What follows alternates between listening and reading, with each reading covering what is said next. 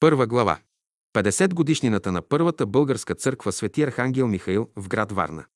1865 година.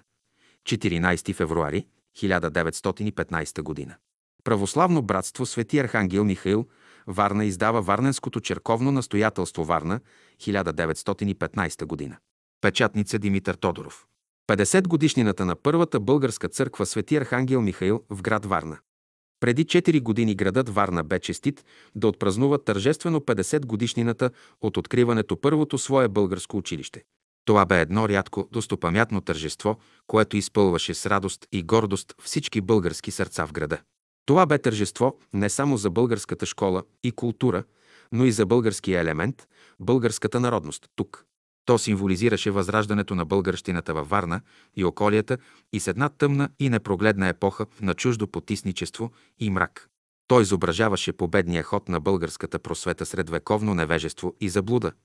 Как заблещука отначало са слаби пробляски искрата на българското съзнание, на българската просвета и реч в този величествен приморски кът, за да се възпламени и загори отначало в робска, а след той в свободна България в пламъка на една плодовита просветна и културна дейност, от която тъй много се възхищаваме и радваме днес. Спомниха се тогава имената на първите виновници, радетели на българското училищно дело в нашия град. Отдаде се заслужена почет на тия идейни, безкорисни и самоотвержени труженици на това дело. В това чествуване общината и учителството изпълниха достойно своя дълг. Днес ние се намираме пред също едно такова тържество, с което е свързано най-близко духовното възраждане на българщината в град Варна. На днешния ден, 14 февруари 1865 г., тъкмо преди 50 години, се откри първата българска църква в нашия град. Това събитие иде да ни припомни за величавите епически борби на недалечното минало за народно пробуждане и черковна независимост, които съставляват най-бурната и светла страница в нашата история въобще. То иде да ни припомни, макар и в не тъй силни оттенъци, що значеше църквата за българския народ във времената на робство и изпитание, как тя в най-тежки минути го подкрепяше и издигаше, как тя го откърмяваше и запазваше като зеница на окото си неговото най-скъпо достояние – езика и вярата, и как той, застанал твърдо на нейния спасителен кораб, постепенно възкръсна за нов духовен и свободен политически живот. Що значеше наистина за българския народ делото на плеядата черковни труженици и народни великани? Паисия Хилендарски, Софрония Врачански, Неофита Рилски, Неофита Бозвелията, Илариона Макариополски и цяла редица други светли имена на черковни иерарси, не те ли бяха първите и най-главни виновници, за да се пробуди този народ от дълбокия сън, в който го бе хвърлило двойното робство? Политическо под турците и духовно под гърците, от които първото му отнемаше свободата, а второто по-грозно и застрашително езика и националността. Църквата и нейните служители изпълниха велика спасителна мисия за запазването народа от духовна смърт и за придобиването му духовна и политическа свобода. Из днешното тържество иде да се разкрие една само страничка на тази спасителна мисия на нашата църква за духовно-националното пробуждане на българщината в един от най-прекрасните кътове на нашето отечество Варна и околните ней градове и села. Този кът, задушен от гърцизъм и гагалщина, половина столетие само назад е бил почти съвършено загубен за българската нация. А днес той начело с великолепната във всяко отношение Варна се издига величаво със своите национални придобивки, духовен устрем, културно-просветни начинания, вънкашно благоустройство и материално благосъстояние. И радвайки се на всичко това, ние не трябва да забравяме за скромните труженици на нашето възраждане в миналото и за този мощен фактор – църквата, чрез който най-вече се пробуди и възроди българският народ. И в името на който този народ осигури своята отначало духовна, а отпосле и политическа свобода. Историческият момент, от който датира началото на възраждането на българщината във Варна, се отнася към 1860 година. Три важни и знаменателни събития са станали през тази година. Първо на 12 март се отслужва първа служба на църковно-славянски език в църквата Свети Георги. Второ, на 11 май се съставя първата българска община. И трето, на 19 август се отваря първото българско училище. В тези три събития се корени зародишът на черковно, националното и културно дело на българщината във Варна. В тях се застъпят най-съществените насоки на българския идеал, в който въобще се е проявила силата на българския дух и полет в онова време. Службата народният църковно-славянски език е изразявала стремежа, идеала на българите да си имат своя, родна, независима църква, която единствено можеше да ги обособи като отделна нация и да им даде правото на самостоятелна, юридическа единица пред турската правителствена власт. Образуването на българска община е станало израз на онази стабилна организация на народна сила и дух, посредством която единствено можеше да се направляват народните тежнения за извоюване права и свободи. Откриването на българското училище – това е изразът на народното съзнание и свяст, в който бе заложен в народната душа мощният стремеж към просвета и култура въобще. Църква и училище – два могъщи фактори, с които заживява възродителната си епоха българският народ, сплотиха своите сили в една черковна училищна община, чрез която се организираха и заработиха народните труженици под общото знаме на национално-духовното ни възраждане и просвета.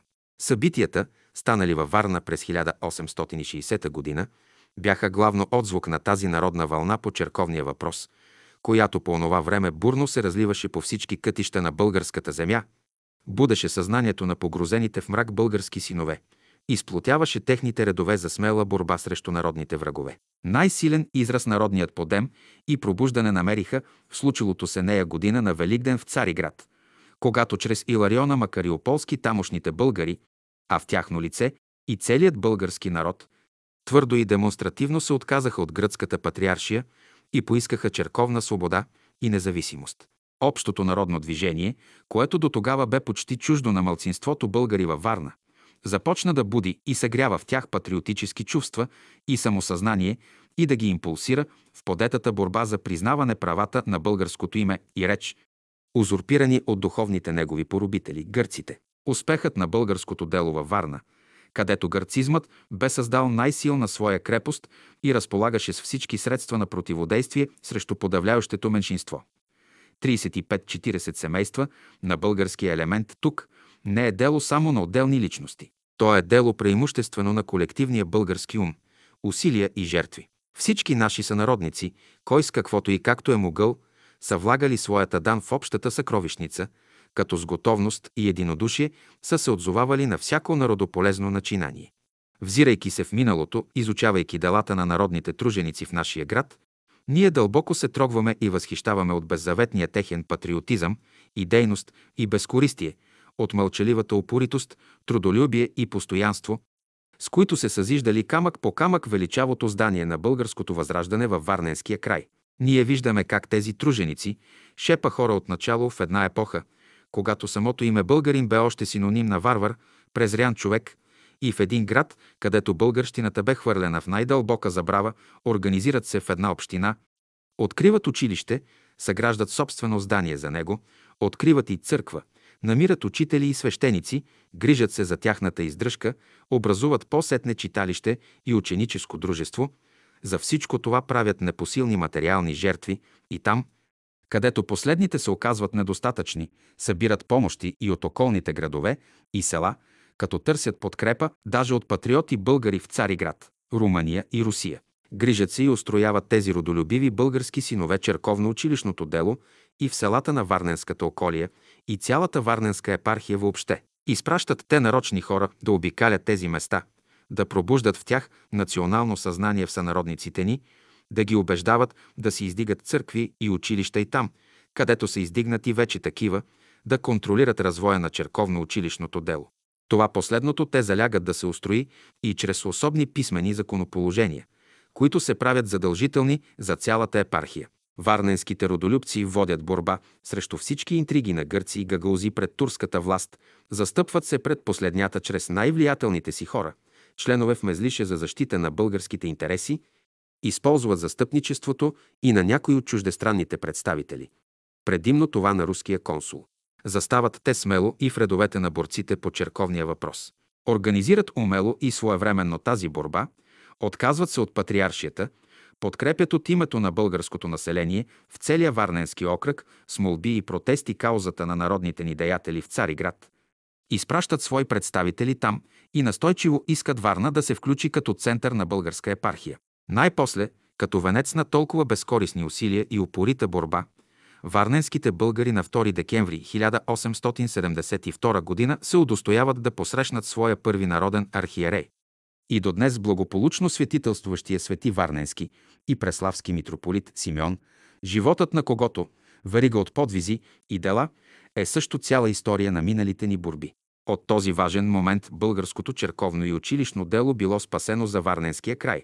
Съществуващите черкви и училища все повече и повече се благоустрояват и осигуряват от към своята издръжка и се започва будна и интензивна работа в села и градове за съзиждане нови храмове на вярата и просветата, в какъвто период на творчество дойде и самото освобождение на България. Припомняйки в общи черти делата и заслугите на скромните, честни и горещи варненски родолюбци и прекланяйки се пред техните добродетели и подвизи, ние ще се ограничим в настоящата брошурка да спрем своето внимание по подробно върху пряко интересующия ни въпрос за откриването на първата българска църква в града, Свети Архангел Михаил и борбите, които са предшествували и последвали това събитие, както и върху първите и най-главни участници в тези борби. Огнището, откъдето е проблеснал първият лъч за възраждането на българщината във Варненско и в нашия град Варна, е било село Николаевка, Хадърча. Тук най-напред, още през 1847 г., когато никъде из Варненската околия не е имало българска църква и училище, се издига и църква и училище. Настанява се за първи път български учител и български свещеник. В Николаевка се събират за първи път първенците от всички околни български села по черковния въпрос и съставят на 21 май 1860 г. протокол, с който се отказват от Цариградската патриаршия и нейните владици и признават за свой върховен черковен началник първия български владика Иларион Макариополски. От Николаевка бе първият народен представител от Варненската епархия, известният и влиятелен чурбаджи Атанас Георгиев, който в 1861 г. взе участие в Черковно-народния събор в Цариград и живо съдействуваше за преуспяване на българското дело в град Варна. От тук се направляват и по-късно в някои отношения черковно-училищните работи в града и околните села, както и тия по общо черковния въпрос. От Николаевка най-сетне бидоха донесени икони и всички необходими черковни принадлежности за откриване първата българска църква във Варна. Свети Архангел Михаил. Оттам бе дошел и първият български свещеник и предстоятел на черковно-училищната община във Варна.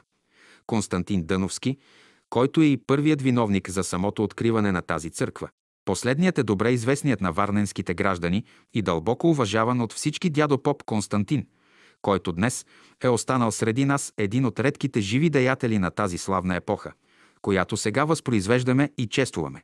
Той, поради своята енергичност, интелигентност, положение и влиятелни връзки, се е поставил в центъра на черковно-училищните работи още от начало, както в Николаевка, така и в Барна, играл е важна роля и с неговото пребиваване тук и там, с постоянното си обикаляне, околните села се е поддържало живо общение между отделните български центрове, обстоятелство твърде важно по борбата за черковния въпрос и за поддържане ред и дисциплина в черковно-училищните работи в епархията. Направлявани по-късно вече всецяло от град Варна. Заслужава поради това да се спрем по-подробно върху личността и дейността на този народен труженик. Свещеник Константин Дъновски в Николаевка и Варна е свързвал на първо време своята деятелност с тази на Атанас Чурбаджи, комуто станал и зет. Като момък той дошъл през 1847 г. да търси място за учител. Атанас Чурбаджи, който по това време е искал да открие в селото Николаевка училище и търсил учител, се срещнал с него, условил го и го завел в селото. Като учител младият и пълен с енергия и родолюбив Константин, който отначало събирал децата и им преподавал в частна къща, залегнал да се построи отделно здание за училище и църква, каквото е било действително издигнато със средства на чорбаджията Наса. Зданието било почнато още на следующата година и не без известни спънки издигнато. Половината за училище, половината за черква. В 1851 година черквата била тържествено осветена от гръцкия във Варна владика.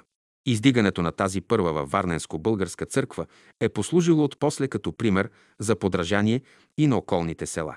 В 1854 година Константин Дъновски, заедно с трима свои другари, се отправя за света гора на поклонение. По пътя от Цариград за Солун вследствие на едно злополучно повреждане на парахода, с който пътувал. Той заедно с други десетина души, паднали в морето, някои от тях са удавили, а други спасили.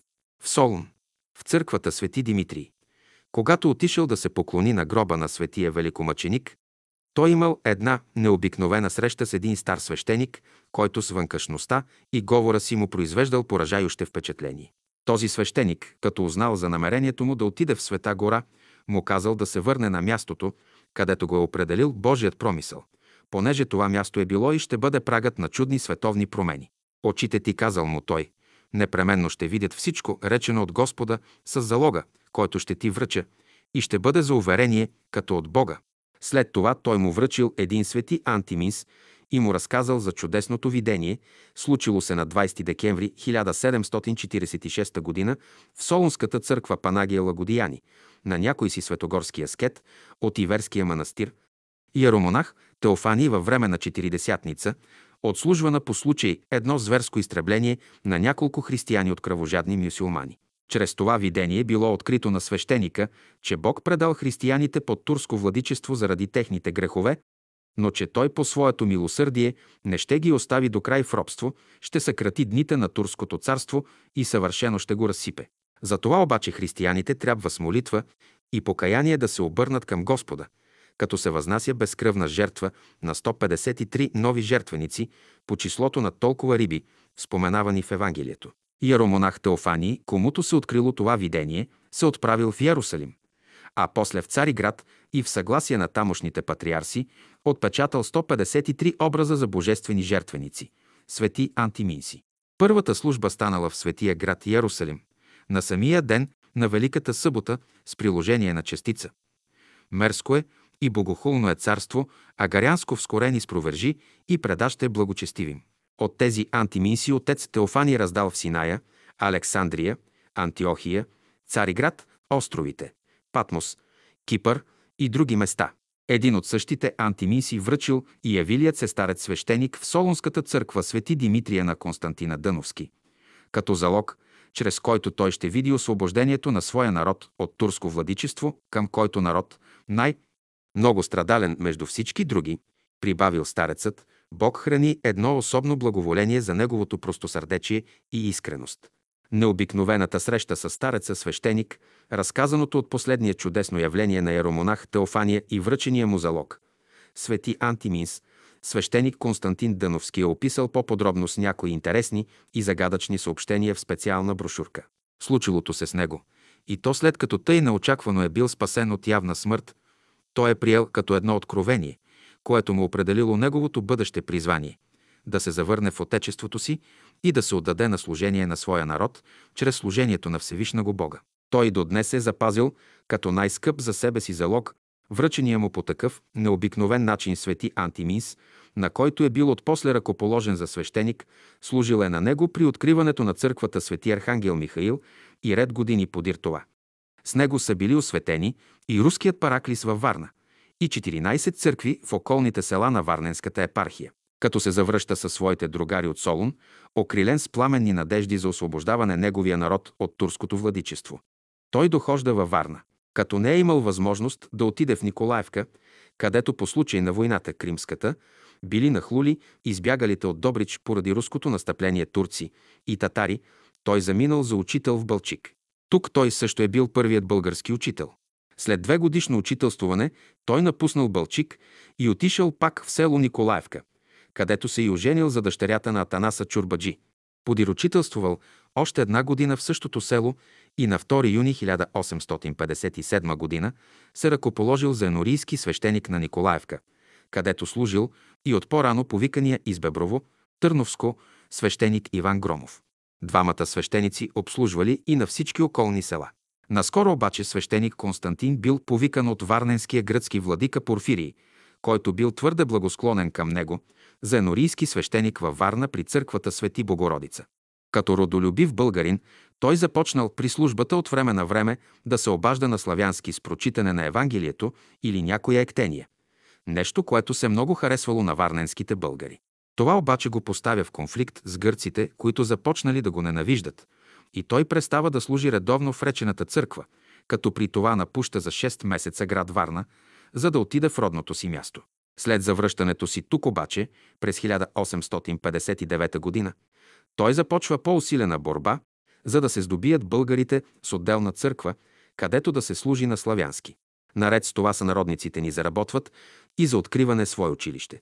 Домогванията им обаче, може би за дълго време, щяха да се парализират от силните по богатство, влияние и бълшинство гърци, ако те да не намериха енергична подкрепа на една влиятелна и светла за българското възраждане във Варна личност.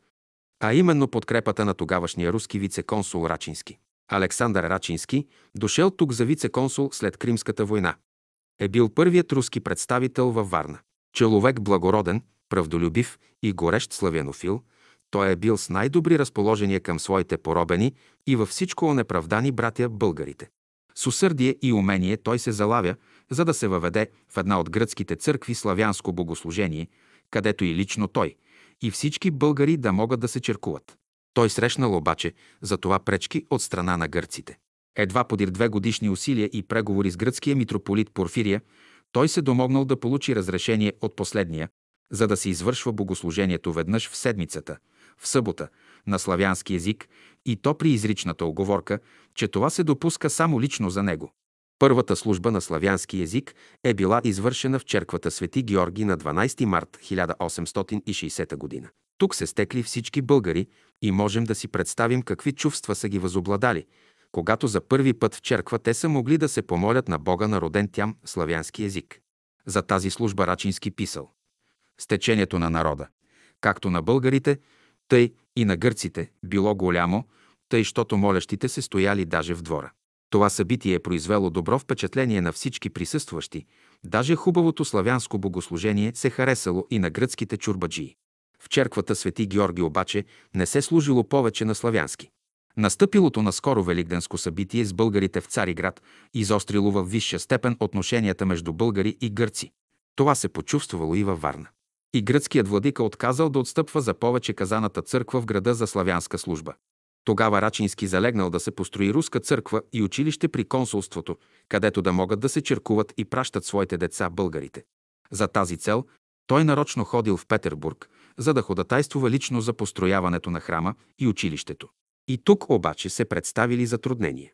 Подигнал се въпросът дали е уместно да се строи руска църква без разрешението на гръцката патриаршия в града, находящ се под нейно ведомство. И какви отношения в случая трябва да се установят с българското духовенство и народ, който се отказан от това ведомство на патриаршията. Знаменитият московски митрополит Филарет Мнението на когото поискал обер прокурорът на Светия Синод в случая се произнесъл по въпроса в смисъл, че без надлежно разрешение на цариградския патриарх не може да се строи руска църква във Варна, нито пък да се взема гръцка такава, а също така не може да се назначи без такова разрешение в нея и български свещеник. Рачински, като узнал това, побързал да подаде за целта, чрез гръцкия във Варна митрополит, прошение до цариградския патриарх, за да иска нужното разрешение. Патриаршията се отнесла в този случай благосклонно. На 11 март 1861 г.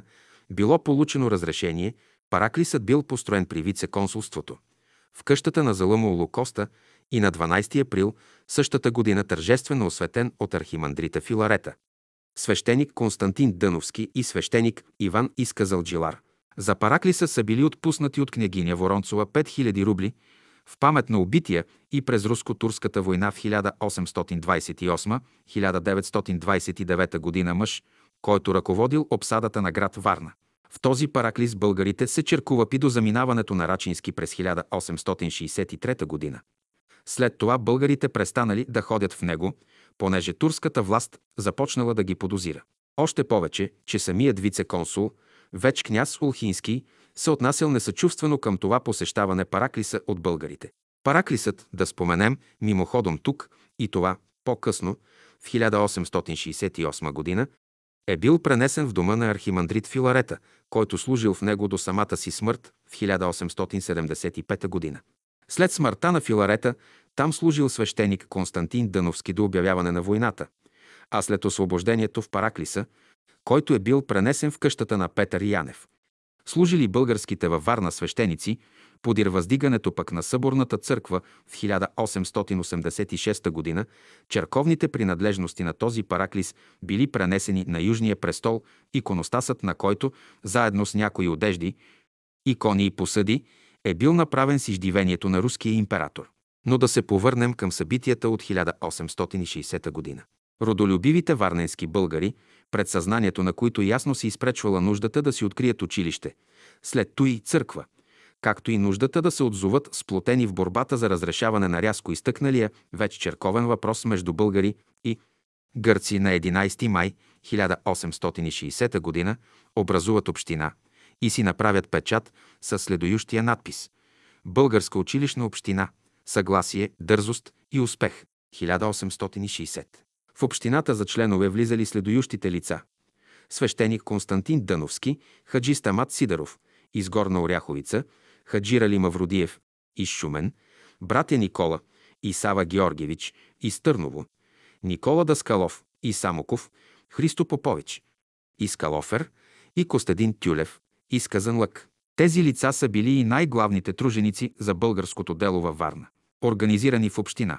На българите предстояло да се заловят за работа и на първо място да се погрижат за откриването на българско училище.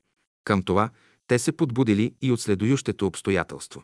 Преди да се построи руският параклис, където споменахме, нашите сънародници за известно време се черкувапи, и след отказа на гръцкия владика да се служи на славянски в черква Свети Георги, българите се черковапи в манастиря Свети Димитър.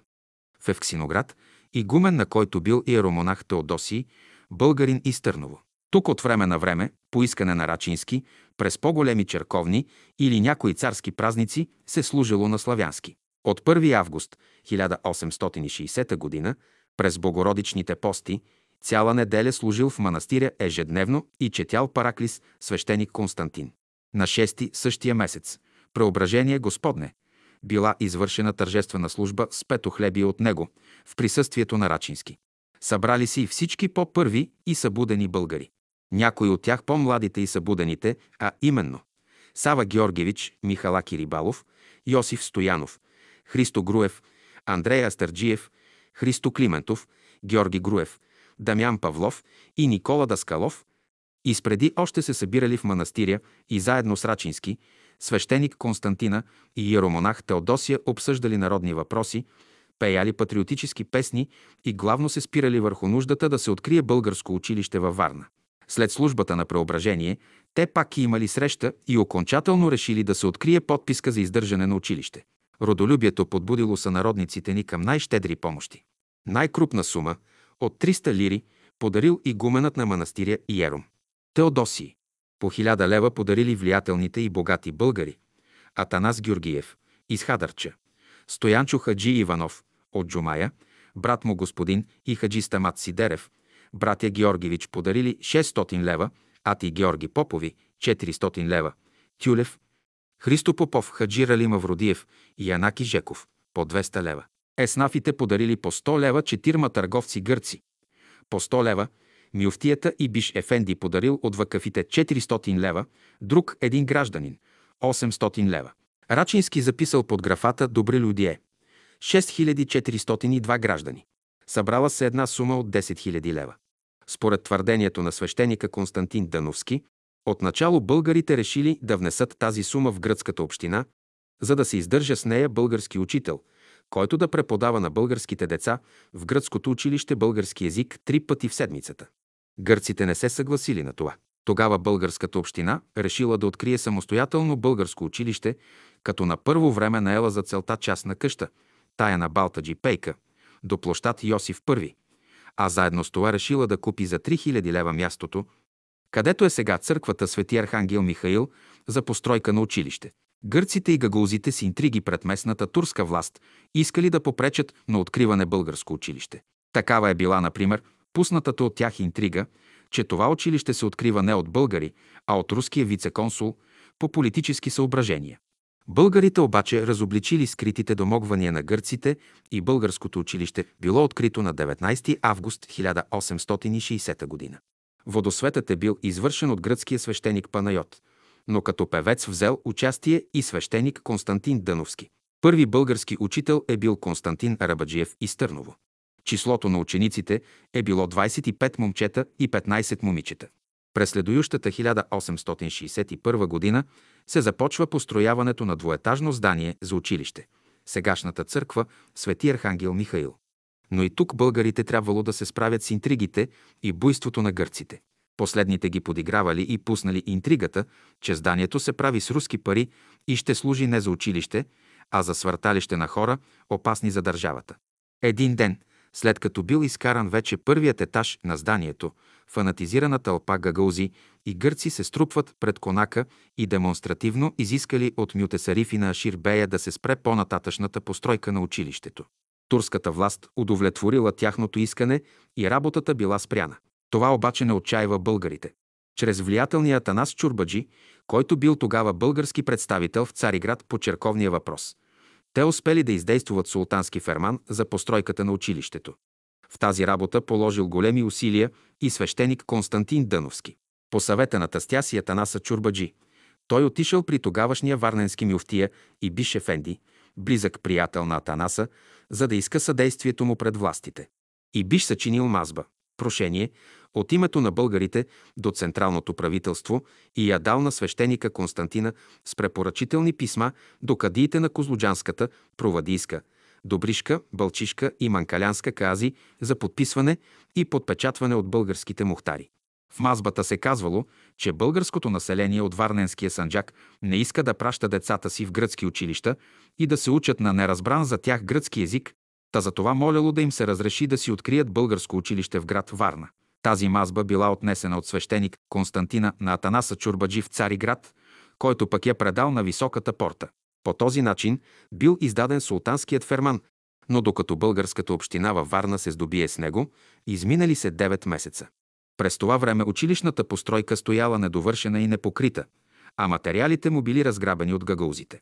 Като се получил ферманът, той бил прочетен тържествено в двора на Конака, сегашното окръжно управление, пред всички подписали мазбата български и турски мухтари, които били нарочно за това поканени, както и пред множество народ – българи, гърци и гагаузи. Гърците и гагаузите, които не знаели нищо от постъпките, правени от сънародниците ни с подаване мазбата, останали крайно изненадани от случилото се. Българите удържали победа. Зданието за училище било довършено и покрито. На 25 юли 1862 г. то било тържествено осветено в присъствието на Мютесарифина Ширбея, руския вице-консул Рачински и на всички българи. Водосветът бил извършен лично от митрополита Порфирия. Така се издигнала и осветила в град Варна първата българска обществена сграда, която е станала светиня за всяко българско сърце тук, защото в нея се е пробуждало съзнанието и укрилявал духът на младото поколение в робската епоха. В нея по Късно са се съгрявали всички български сърца в горещи молитви и надежди сред тежка неволя и робство. Тази сграда, и днес скромна, полудъщена, полускрита, вещае само за величието и мощта на българския дух, който се е възпитавал под нейния покрив сред смели и упорити борби. Двата етажа на новопостроената сграда отначало служили за училище. Но ето, че българите се намират пред друга належаща нужда. Те нямат своя църква, молитвен дом, където да отдъхват през празничен ден и задоволяват своите религиозни нужди. При нямане отделна църква те при това не са могли да създадат за себе си общинска и училищна стабилност и да се обособят като отделна нация. Защото църквата обособяваше пред очите на турците разнородните елементи. Това обстоятелство във всичката му важност са преценили варненските българи и сега те насочват своите усилия за придобиване своя църква. Въпросът за да се здобият с църква, където да се служи на славянски, е занимавал българите още през 1860 година. На първо време обаче те се черкували в Свети Георги и в манастиря Свети Димитър, когато е имало там славянска служба, а по-късно в руския Параклис. Но след заминаването на Рачински от Варна в 1863 г., българите нямали вече възможност да се черкуват в тези места, а пък нуждата да имат своя църква за тях ставала съвършено наложителна. Този въпрос особено назрял в началото на 1865 година. Примерът с насилственото взимане от българите през 1860 година гръцката църква света. Богородица в Пловдив действувал заразително и на варненските родолюбци. Обмислен бил между тях вече сериозно планът, за да се завземе църквата Свети Георги. В този план е била посветена и турската власт, която им заявила, че българите могат да вземат църквата, но на своя глава и че, ако стане някое сбиване или убийство, не ще отговаря. За 10 февруари се натъкмили десетина младежи българи за тази работа, но него ден, когато трябвало да се съберат за това, по различни причини, не се явили. Същия ден свещеник Константин се срещнал с пристигналия в града за събиране помощи стар български свещеник Наум от Охридския манастир Свети Наум. Последният го убедил, че за българите ще бъде най-добре да приспособят за черква долния етаж на българското училище. Тази идея твърде много се поревнала на свещеник Константина, който и от по-рано мислил за това нещо. Но сега той се заловил да го осъществи. Преди всичко той склонил за това българите и, без гърците да подозират нещо, уредил въпроса с турския мюфтия и Бишефенди. На искането да се позволи на сънародниците ни да си открият отделна църква, мюфтията заявил на свещен. Константина, какво турският закон, позволявал да се строи отделна джемия там, където пожелаят най-малко 25-30 семейства. И понеже българите на брой 45 семейства, които заявили, че искат да имат своя църква, отговаряли на това изискване на закона, то тяхното желание може да се удовлетвори. Така подготвена работата, сам свещеник Константин отишъл в село Хадърча Николаевка, за да вземе от тамошната църква икони и други черковни принадлежности, които били докарани на каруци от Катели Грозев, Слави Стоянов и Добри Бацов в града на 13 февруари, помръкнало, а през нощта били наредени в долния етаж на училището, надлежно пристроен от по-рано. На другия ден, 14 февруари 1865 г., на Сирни заговезни, била открита новата църква с отслужване божествена литургия от свещениците Константин и Иван Громов. Последният дошел нарочно от Хадърча, заедно с черковните певци Петър Атанасов и Курти Добрев. На службата присъствали всички българи от града. Доведени били и учениците на брой около 120 души. Имало и селени от Хадърча, Гиондоглу и Чатма. След отпуска учениците изпели в църква песента на султан Абдулазиса. Весели се наш народ. И с това се завършило тържеството по откриването първата българска църква във Варна, посветена в чест на свети Архангела Михаила. Голяма, неизказана била радостта на българите. Те виждали увенчани с успех своите усилия и жертви. Това ги ободрявало и съгрявало с нови надежди. С откриване свое училище и църква българите се почувствали оздравени на своята позиция. Те се здобили с най-необходимото и от сега нататък могли с по-голямо спокойствие и надежда да гледат на своето бъдеще. Успехът на сънародниците ни с откриването българската черква не малко озлобил гърците и гагузите. Те неведнъж се опитвали, чрез интриги пред турската власт, да се затвори тази черква. Турците обаче не се съгласявали на искането им, защото не виждали нищо нередовно в действията на българите. И въобще властта се отнасяла благосклонно към последните и ги подкрепяла в техните законни искания и аспирации. Виждайки това, гърците правили и някои опити за взаимно мирно споразумение с българите.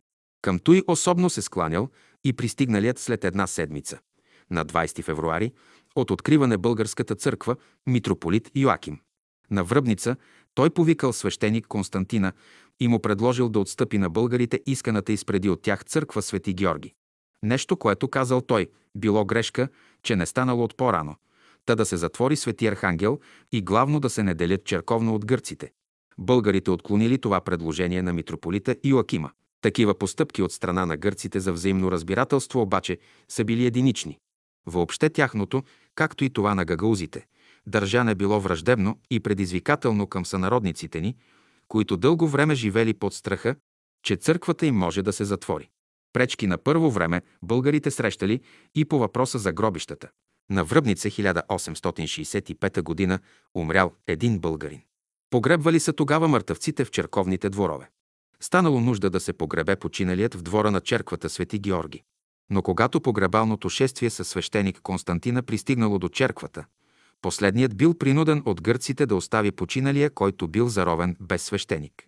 По-късно, през 1868 г., властта определила на различните народности места извън града за гробища. Такова обаче не било отделено за българите, тъй като те не били още официално признати за отделна черковна община. Гърците от своя страна не ги допускали в своите гробища. Тогава свещеник Константин се споразумял с арменския свещеник Харютюн Ефенди и последният се съгласил, щото българите да открият своите гробища, сегашните такива, до техните. За същото се споразумял и господин Чурбаджи с арменската община. След 14 февруари в църквата Свети Архангел започнало да се служи редовно във всеки празник. Чредували се от начало свещениците Константин и Иван Громов. Последният служил във Варна до 1 август същата година. На негово място дошел свещеник Димитър Избълчик, който стоял тук до февруария 1866 година. Един месец подир него извикан бил свещеник Иван из Търново, свещенодействащ до тогава в село Гьондогдо. И той стоял до Димитровден. До месец февруари 1867 година свещеник Константин останал самичък във Варна, когато бил повикан служещият в Добрич свещеник Иван Русев. Последният останал тук до края на 1869 година. В началото на 1868 година при църквата Свети Архангел Михаил се установил и светогорският иеромонах Дионисий от манастира Лавра като духовник, а от време на време и служил. Той починал в 1869 година. През септември 1867 година дошел от Цариград архимандрит Панарет, като заместник на оттеглилият се от ръководене работите на черковно-училищната община свещеник Константин. Последният обаче, макар да не вземал за известно време пряко участие във вътрешните работи на общината, все пак продължавал пред турската власт именно той да се счита като представител на българите, когато те държали и за всичко отговорен. Архимандрит Панарет стоял във Варна две години и напуснал почти едновременно със свещеник Иван Русев. След неговото оттегляне, свещеник Константин, който до това време повече живял в Николаевка и обикалял селата, пак поел управлението на българската община. През 1870 г. дошел от Сърбия архимандрит Дионисий, който служил в църквата Свети Архангел няколко месеца и си заминал по Димитровден. След него се намерил тук светогорският иеромонах Партени и той свещенодействува на българите до април 1872 година. Едва в началото на 1872 година дохажда от Джумая за постоянен енорийски свещеник Иван Славов, който служил във Варна чак до смъртта си през 1896 година. По-късно, през август месец 1875 година, дошел свещеник Христо Варбанов из Шумен – а наскоро подир освобождението вече дохождат свещеник Енчо Димитров и Желяско Градев. Покрай упоменатите по-горе свещеници, които до освобождението повече или по-малко временно служили при църквата Свети Архангел, свещеник Константин е пребъдвал почти постоянно тук. При нямане на други свещеници, служил е редовно в казаната църква и е изпълнявал религиозните нужди на тукашните българи. В качеството си на предстоятел на черковно-училищната община.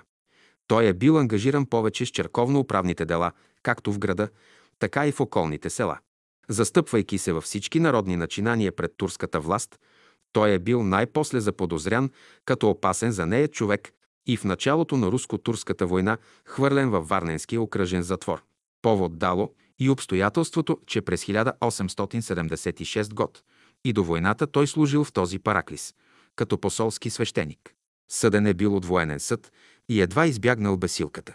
В затвора пролежал цели 7 месеца и бил пуснат заедно с другите затворници, когато русите взели вече Добрич.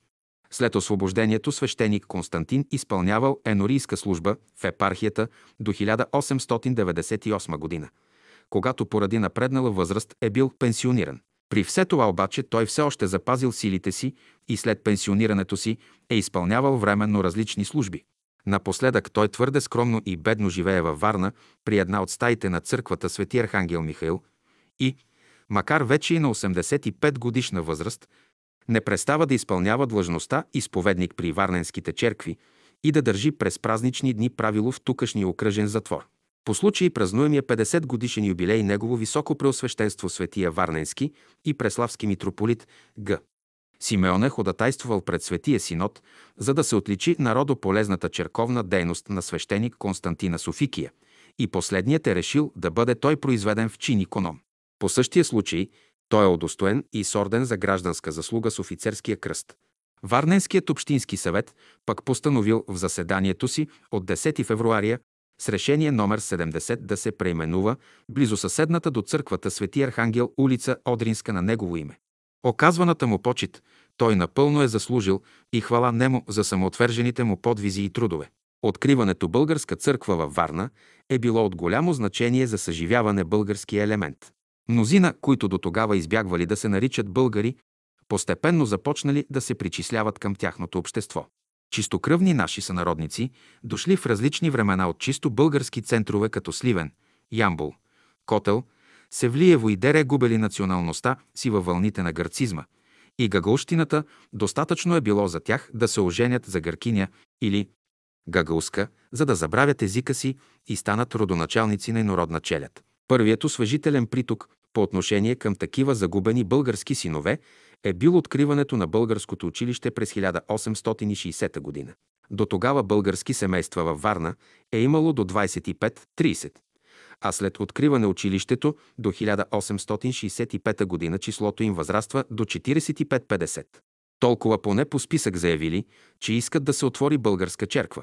А след като такава се открива, в продължение на първата година те стават повече от 100, а в началото на третата година, 1867, възрастват до 250-280 семейства.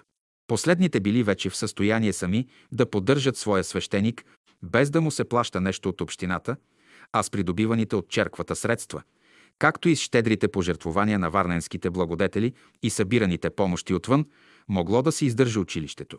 През 1870 г. числото на българските семейства достига до 300, през 1872 до 400, а през 1876 до 500.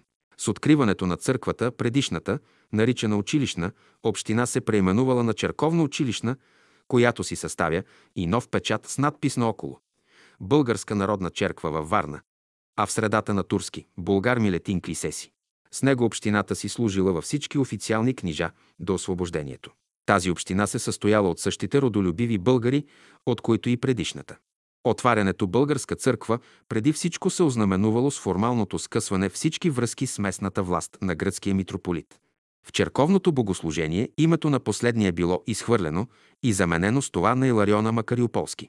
Тукашната българска община се поставя от една страна във връзка с цариградската такава, а от друга – с градските общини в епархията – Добрич, Балчик, Козлуджа и Провадия, както и със свещениците, чурбаджиите и епитропите в селата на околията. От Цариград тя получава инструкции по общите църковния въпрос. С разрешение оттам се напечатват воли за венчаване, кръщелни свидетелства и свещенически емватики. Емватико Харти е писмо, с което се разрешава на свещеника да свещенодейства в дадена енория. С разрешение на Илариона, Макариополски предстоятелят на тукашната община, полагал светите антимиси в новопострояваните български църкви, каквито вече започнали да се правят трескаво след пробудилото се в градове и села религиозно и национално съзнание. Светите антимиси били донесени от двама светогорски монаси из Кутломушкия манастир. С разрешение от Илариона свещеник Константин произвеждал и анагности, църковни четци и свещеносци. По отношение към градовете и селата в епархията, тукашната община полага усилия и грижи, за да създаде здрава основа за черковно-училищното дело, на което тя се поставя като главен ръководител. Тя взима повод от настъпили някои неуредици по селата, изработва един проектозаконник и на 11 май 1866 г. свиква събор от свещениците, епитропите и чурбаджиите в епархията, за да се разгледа и приеме той като задължителен за цялата епархия. Съборът с малки изменения одобрил предложения проект, който бил подписан от представителите, в това число и от тия из Добрич, Бълчик и Провадия. Последните го и подпечатали с печата на своите общини и заявили, че ще се подчиняват на неговите наредби. В този законник, правилник, който срещаме в черковната кондика за 1866 г., под заглавие Привременен законник, съставен от Варненското българско общество за управление на епархиалното духовенство, са прокарани следующите положения. Първо, всички епархиални свещеници са длъжни да се събират два пъти в годината – 4, 8 май и 16-20 септември на общи заседания. Второ, никой свещеник не може да свещенодействува във Варненско, в град или село, без знанието или одобрението на Варненското българско общество. Трето, никой свещеник не бива да венчава без вола от обществото. Четвърто, Всеки свещеник е длъжен да държи метрическа книга, в която да записва всички кръстени деца и венчани лица. Пето. Дават се опътвания как да се разглеждат бракоразводни дела. Шесто. Всички свещеници са длъжни да бъдат в добри отношения с християните. Седмо. Свещениците са длъжни да плащат за издръжка на общината по 60 пари, 30 стотинки на венчило, а всички селени по 6 гроша на венчило. Осмо. Селените могат да си условят учител само след като по-напред изпратят кандидата си във Варна, за да се изпитат и оценят способностите му в общината. И девето. Всяка година ще се свиква във Варна епархиално събрание от представителите на всички общини, в което главното варненско общество ще дава отчет за извършеното от него и сметка за приходо-разхода. От прокараните в законника положение се вижда, че Варненската община от 1866 г. се конституира вече по отношение към черковното и училищно дело в епархията като черковно-управен институт с значение и власт такава, каквато отпосле придобиват у нас до освобождението епархиалните смесени съвети. Варненци още от самото начало взимат живо участие и в църковните работи в Цариград. Още през 1861 година. Варненско, както споменахме вече, е имал свой представител по църковния въпрос в лицето на известния Атанас Георгиев. По-късно, в 1871 г., след издаване фермана за учреждаването на българска екзархия, когато трябваше да се свика първият народен черковен събор за изработване екзархийски устав, тукашната община изпраща за свой представител господин Хаджи Иванов из Варна. Покрай другите дадени на последния наставления относно екзархийския устав, устройството на българските училища, откриването в Цариград Висше българско училище. Варненските българи настойчиво изисквали, щото Варна да бъде седалище на български митрополит и самият град, за който не се опоменува в султанския ферман, да се включи в българския екзархат, а иначе представителят да се оттегли. Искането на варненци било удовлетворено в кръга на възможността. С синодално писмо от 12 октомври 1872 г., подписано от първия български екзарх Антим I и синодалните старци до Варненската община, като се излагат мъчнотиите, които пречат за образуване отделна Варненска епархия. Съобщава се за решението Варна временно да се присъедини към Преславската епархия, която избрала вече за бъдещи и свой митрополит, негово високо преподобие архимандрит Симеона, Мъж снабден с високо учение, с примерна нравственост и строгост в живота, с решително самоотвържение и с горещо желание за нравственото възвишение на паството му. Варненци, оценявайки положението, се задоволяват с такова разрешение на въпроса и настояват само, щото митрополитът да носи и титлата Варненски. С синодално писмо от 13 октомври там се съобщава за назначението на високо преосвещена го Симеона за Варненски и Преславски митрополит. За същото им съобщава и новоизбраният архиерей в първото си пастирско послание, като им казва и следующите напълно заслужени от тях думи. Зная горещото родолюбие на варненското народонаселение, което историята на нашето черковно възраждане с хвалба ще споменува за неговото постоянство в борбата ни за грабнатите наши черковна и правдиней. На 2 декември 1872 г. варненските българи с неописуем възторг посрещат своя първи архиерей, който на четвърти същия месец извършва първа архиерейска служба в Старата българска църква. От сега настъпва нова епоха за църкви, училища и обществен живот. Новият митрополит, макар и да има резиденцията си в Шумен, не престава редовно да посещава и служи на варненци. След освобождението, той премества своето седалище в град Варна, която става център на епархията, и до днес – Ползвайки се с дълбокото уважение и любов на своите ерпахиоти, с неустанна енергия и бодрост, ръководи богодарованото си паство по пътя на евангелската истина и правда. За неговото достойно архиерейско служение, което напълва вече 43 години, ще се ограничим само да повторим следующите справедливи думи, които срещаме в годишния отчет на Варненската девическа гимназия за 1897-1998 година. Тук е цял период на достойно служение пред алтаря на църквата и Отечеството, в което бъдещият историк неведнъж ще има да отбелязва примери на доблест, истински патриотизъм и идеално въодушевление. Да завършим с кратко упоменание на той, което е създадено днес в град Варна по отношение на църковното дело. Покрай историческата светиня, скромната и малка стара българска черква, в която и до сега не престава да се служи, нашият град се краси среди един широк, централен в града, площад, от Величествената черква Успение преподобна Богородици. Започната през 1881 г. и довършена през 1886 г., която по архитектура, иконопис, величина, издържаност на стила и украса, особено след направените напоследък ремонти и приспособления, справедливо може да се каже, че е първа в цяла България. След народния паметник църква Свети Александър Невски в София. Бележита е по своята архитектура и черквата Света Петка, построена през 1906 г., също така на широко централно място в града, придобито с големи усилия и дълги борби срещу домогванията на католическата пропаганда в града да обсеби това място. Други черкви са придобитата през 1905 година. Свети Никола, построена през 1866 г. със средства, завещани на местната община от Варненския благодетел Параскева Николов и новопридобитите през миналата година. Свети Атанас, Успение преподобна Богородици, Света Петка и Свети Георги. Всички тези черкви, от които последните две са филиални, се обслужват от българските свещеници в града на този славянски език, на който преди 50 години нашите сънародници са били жадни да чуят в църква едно слово. Днес тези църкви се огласяват не само с божествена служба на черковно-славянски език, но и с живо проповедническо слово от техните свещенослужители. Всички млади, интелигентни, способни да отговорят на тъй назрелите и широко разкрити духовни нужди на своите пасоми. Във Варна днес се развива полезна благотворителна и просветна дейност и православното братство Свети Архангел Михаил, основано преди две години и половина нарочно на името на Старата българска черква, за да му служи тя в неговата дейност като жив символ на той религиозно пробуждане и духовно възраждане. В миналото е Васиалоис, нейната свещена ограда. По случай на чествуваното събитие, това братство побърза да пренесе своите еженеделни духовни беседи именно в тази историческа ограда. Със своите беседи там братството заляга, щото църквата Свети Архангел Михаил да не престава и днес да бъде той, което е била в миналото.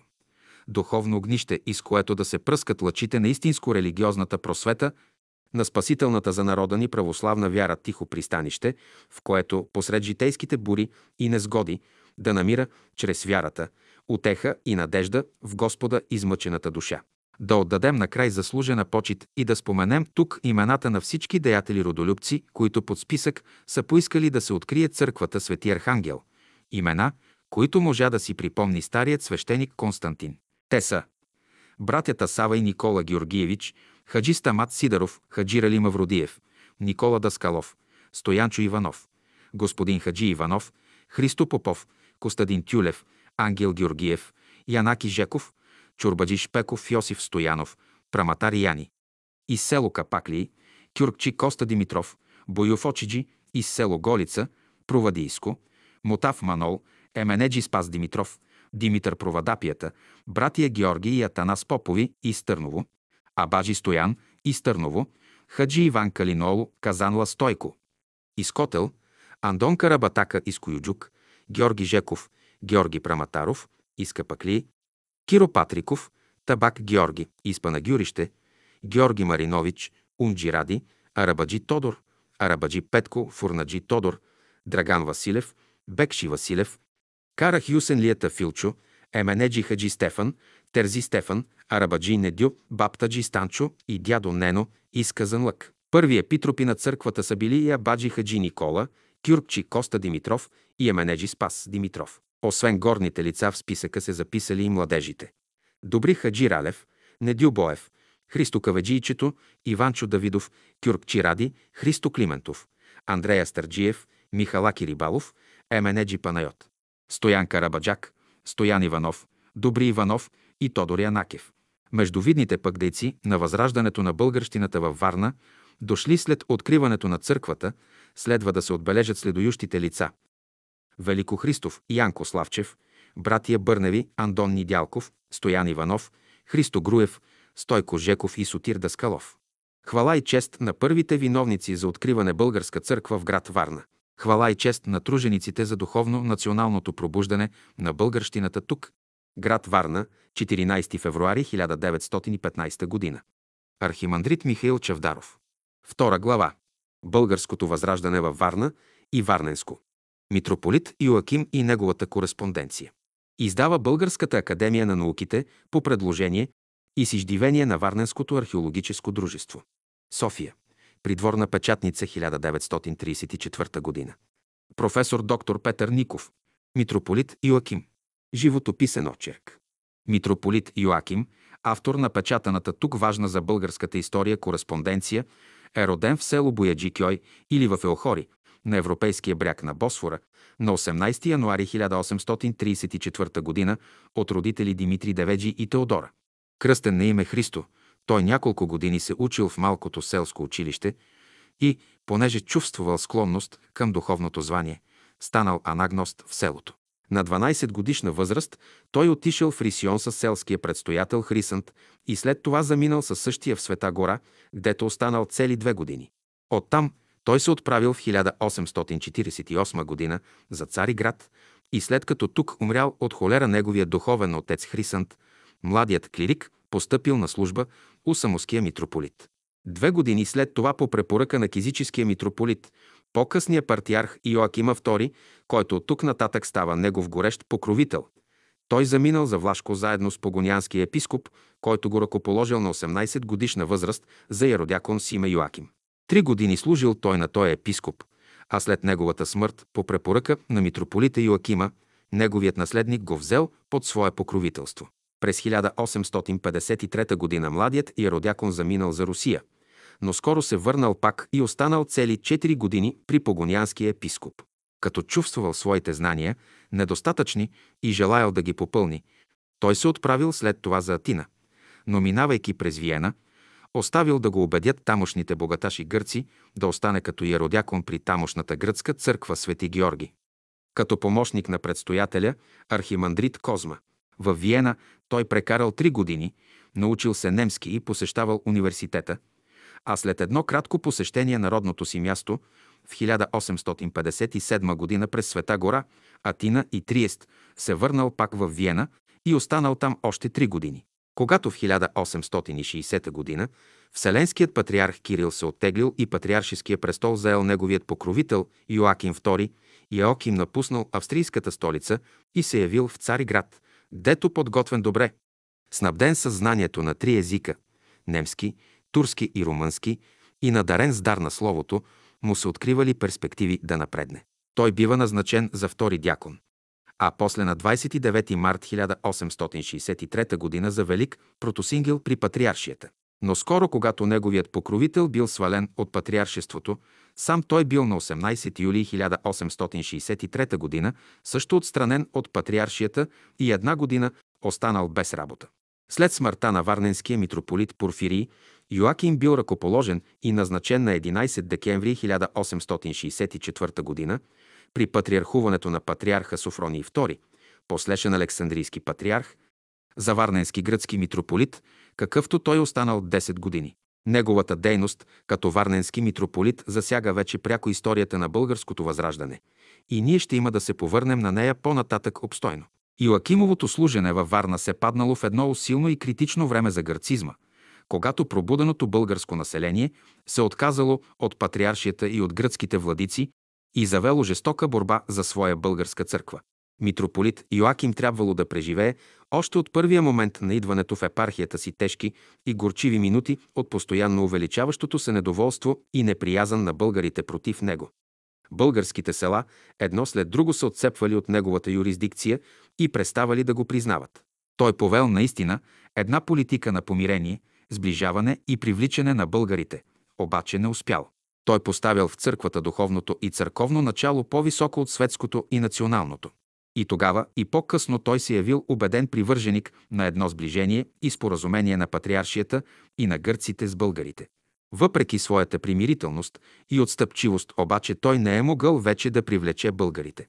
Огорчен и безпомощен спрямо разразяващата се стихия, той купнел отдавна да напусне негостоприемната за него Северна България, молил да бъде освободен от Варненската епархия, но желанието му не било удовлетворено. Едва няколко месеца преди момента, когато неговият покровител Йоаким II станал през 1873 г. на ново патриарх, той получил позволение да иде в Цариград, отдето не се върнал вече. На 9 януари 1874 г., след като бил уволнен тогавашният владика на Солун, Йоаким бил преместен и назначен за солунски митрополит.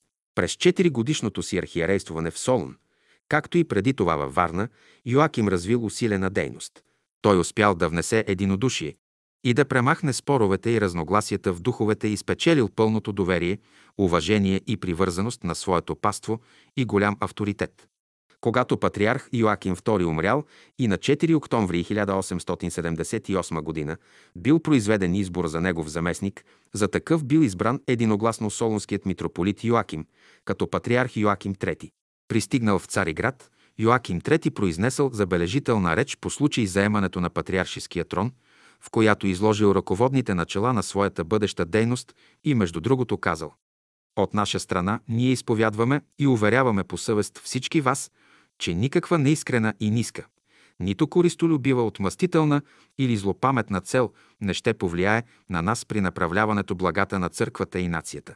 Верни пазители на законите на отците и точни блюстители на свещените канони и постановления, отдаваме се от тук нататък всецяло, доколкото може това един слаб и скромен човек на уреждане и изправяне на казаното по-рано.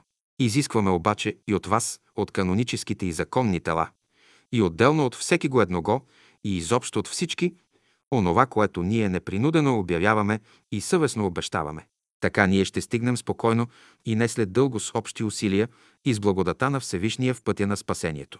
44-годишният патриарх, най-младият такъв, веднага щом поел кормилото на патриаршията, се отдал на реформиране на църквата. Той подал в свръзка с това един бележит доклад на Великия везир, в който се застъпвал за пълното запазване на дарените от Мухамеда втори привилегии на Вселенската патриаршия и за изравняване правата на християни и мухамедани в империята.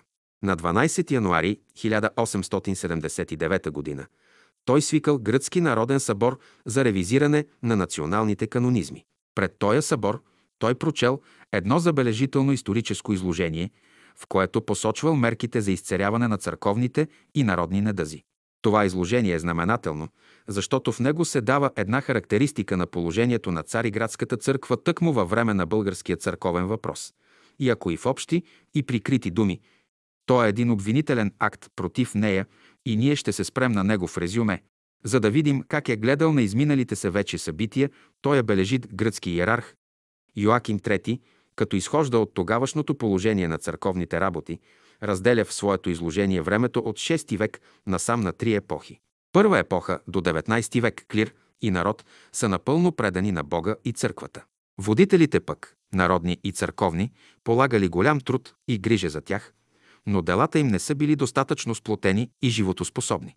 Втора епоха Времето до 1860 година може да се характеризира като епоха на отдих – през която просветва надежда за подобрение, дава се повод на клира и на народните водачи да се размислят за прокарване стабилни реформи в църковното управление и да се погрижат за възпитаване на християнското изпълнение. Обаче нищо достойно и подходящо на нуждите и желанията не е станало. Липсата на наука, сблъскващите се сурови интереси на църковните и светски първенци и всеки друг, достоен за осъждане частен интерес, са непреодолимите пречки, които са им възпрепятствували при всичко, че са могли да сложат хладнокръвно и постепенно спасителните основи на една административна система за защита на всяко църковно благо. Беше възможно през това време да се направи много нещо, та днес да не плачем ненавременно и да се разкаиваме за настъпилите нещастия. Обаче нищо не се е направило достойно за споменуване. Трета епоха, от 1860 година до днес е епоха, която може да се счете сравнително за най-благоприятна – но е в действителност най-печалната, защото причината за нещастията не е в други поводи, но печално и тежко е да се каже в неразумността на първенците, възраждането на науката всред клир и нация, духът на времето и някои други причини способстваха да тласнат църковните и народни водачи.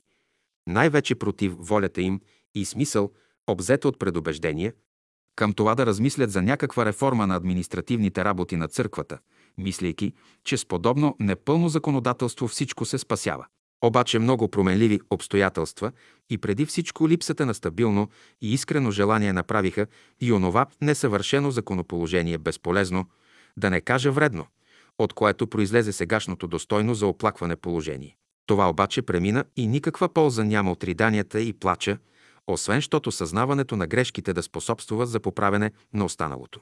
Никой не може да отрече, че през тези две епохи, когато е било възможно да се действа, изпъкнаха в църквата между първенците на народа ни хора уважаеми, които са работили мъдро в църква и общество, мъже, чиято памет е вечна, а похвалата велика.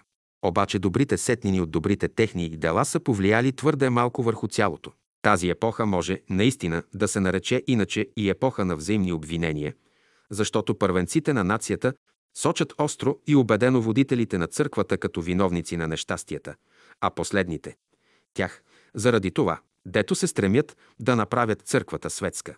По-вярно е обаче, че и двете взаимно обвиняващи се страни, било от незнание, било от непростимо безразличие, са сторили каквото са могли за общата гибел. Никога клирът не е направлявал сам и самоволно работите на църквата, нито и в най-дребните дори неща. Понякога той е бил прост зрител, съдействащ против волята си на вършеното от уния в чисто църковни работи. Но с взаимни обвинения нищо добро не се постига.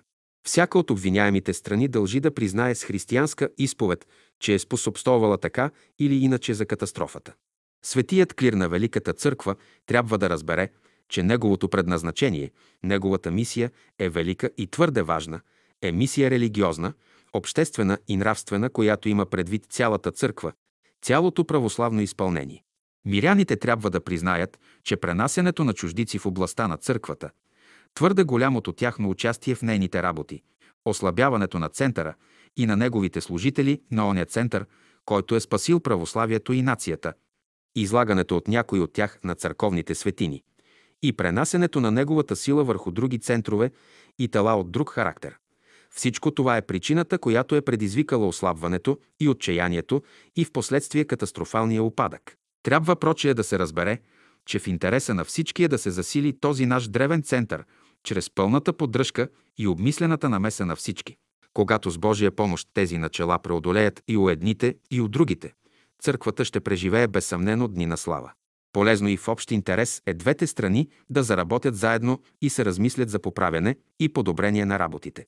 Безсъмнено светият клир, който има управата в ръце, особено висшият, съгласно със своята божествена мисия, трябва да стои по-високо, което се изисква не само от чисто религиозните интереси на църквата, но и от уния на нацията. А за подготвяне на истински и достоен за високото си предназначение и положение виш, клир са нужни обмислени законоположения. Освен това Йоаким III предлага следните мерки за саниране на положението. Строг избор на определените за архиерейство – съвсем свободен от партизанство, от корисни частни интереси и от странични вмешателства. Да се определи достатъчна и достойна издръжка за тях. Да се махнат от избирателния списък лицата без висше духовно образование, недобродетелните и недостойните. Да се махне вредният за сегашното време начин на събиране на владищината и друго яче да се нареди издръжката на владиците. Архиереят да бъде осигурен в своята издръжка и независим материално за да се предаде на своите високи задачи и длъжности. При днешните условия архиереят не се грижи да насочи всички по правия път, а огажда на силните, за да спечели поддръжката им при добиване на своите права.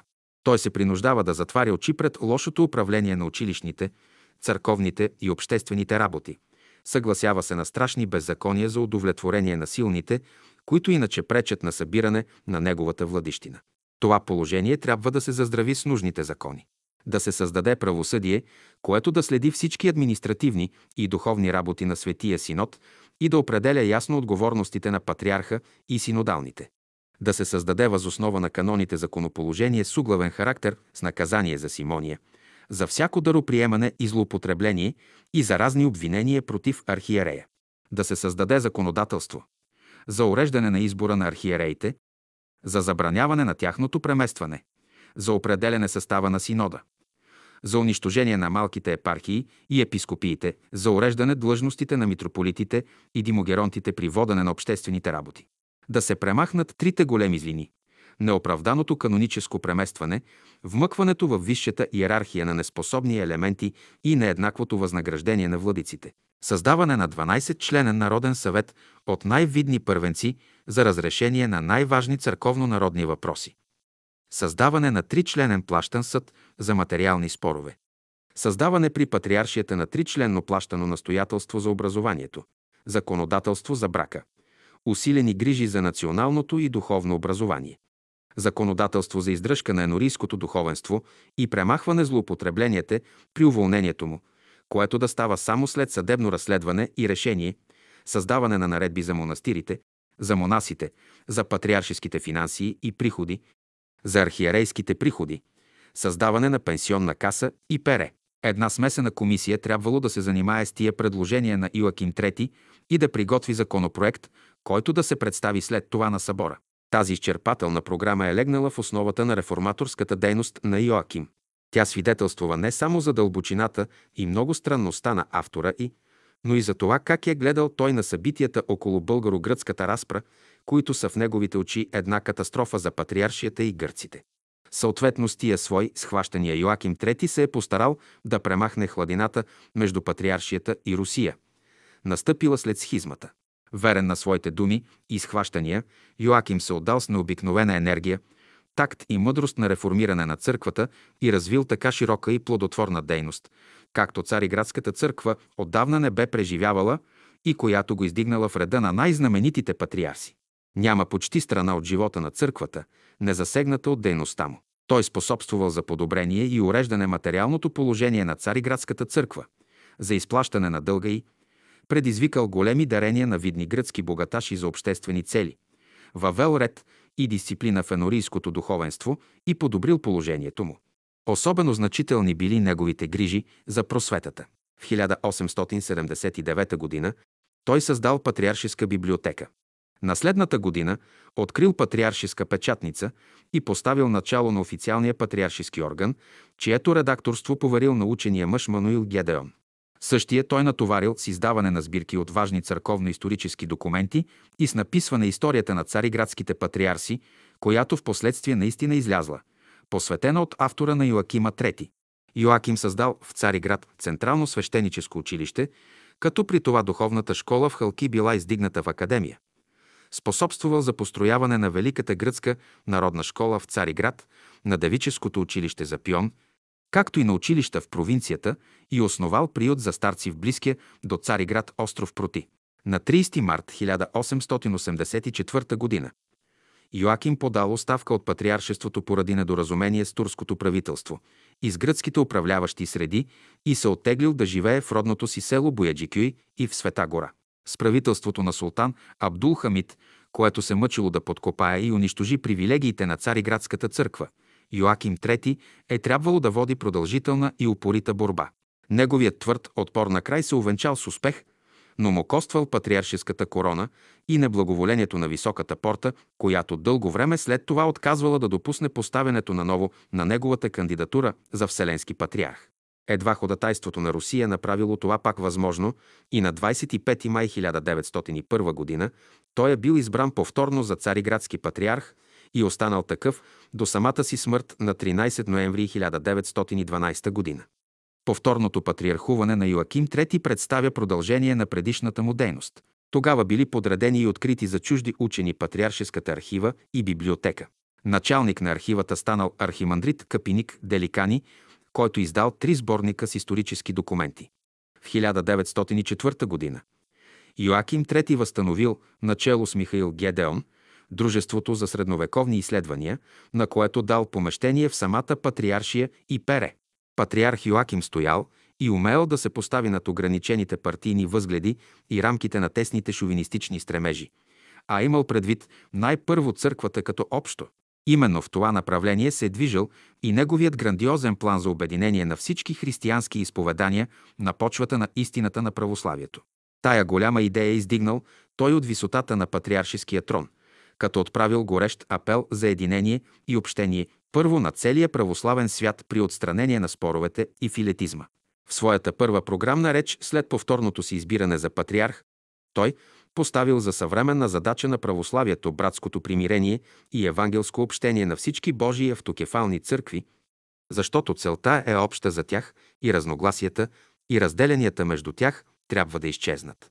И примирението трябвало да изхожда и изхождало наистина от първенствуващата катедра – Цариградската. Тая широта на възгледите била проявена от него благотворно и по болните за църквата национални въпроси. И благодарение на неговата мъдрост и твърдост били ликвидирани антиохийската и иерусалимската схизми, както и кипърският църковен въпрос. А българската схизма, против която той е бил от самото начало, била тласната по пътя на едно благоприятно разрешение, за което и Балканското политическо споразумение от 1912 г. между българи и гърци давало най- добри изгледи и надежди, но на което попречила смъртта на патриарха Йоакима на 13 ноември същата година.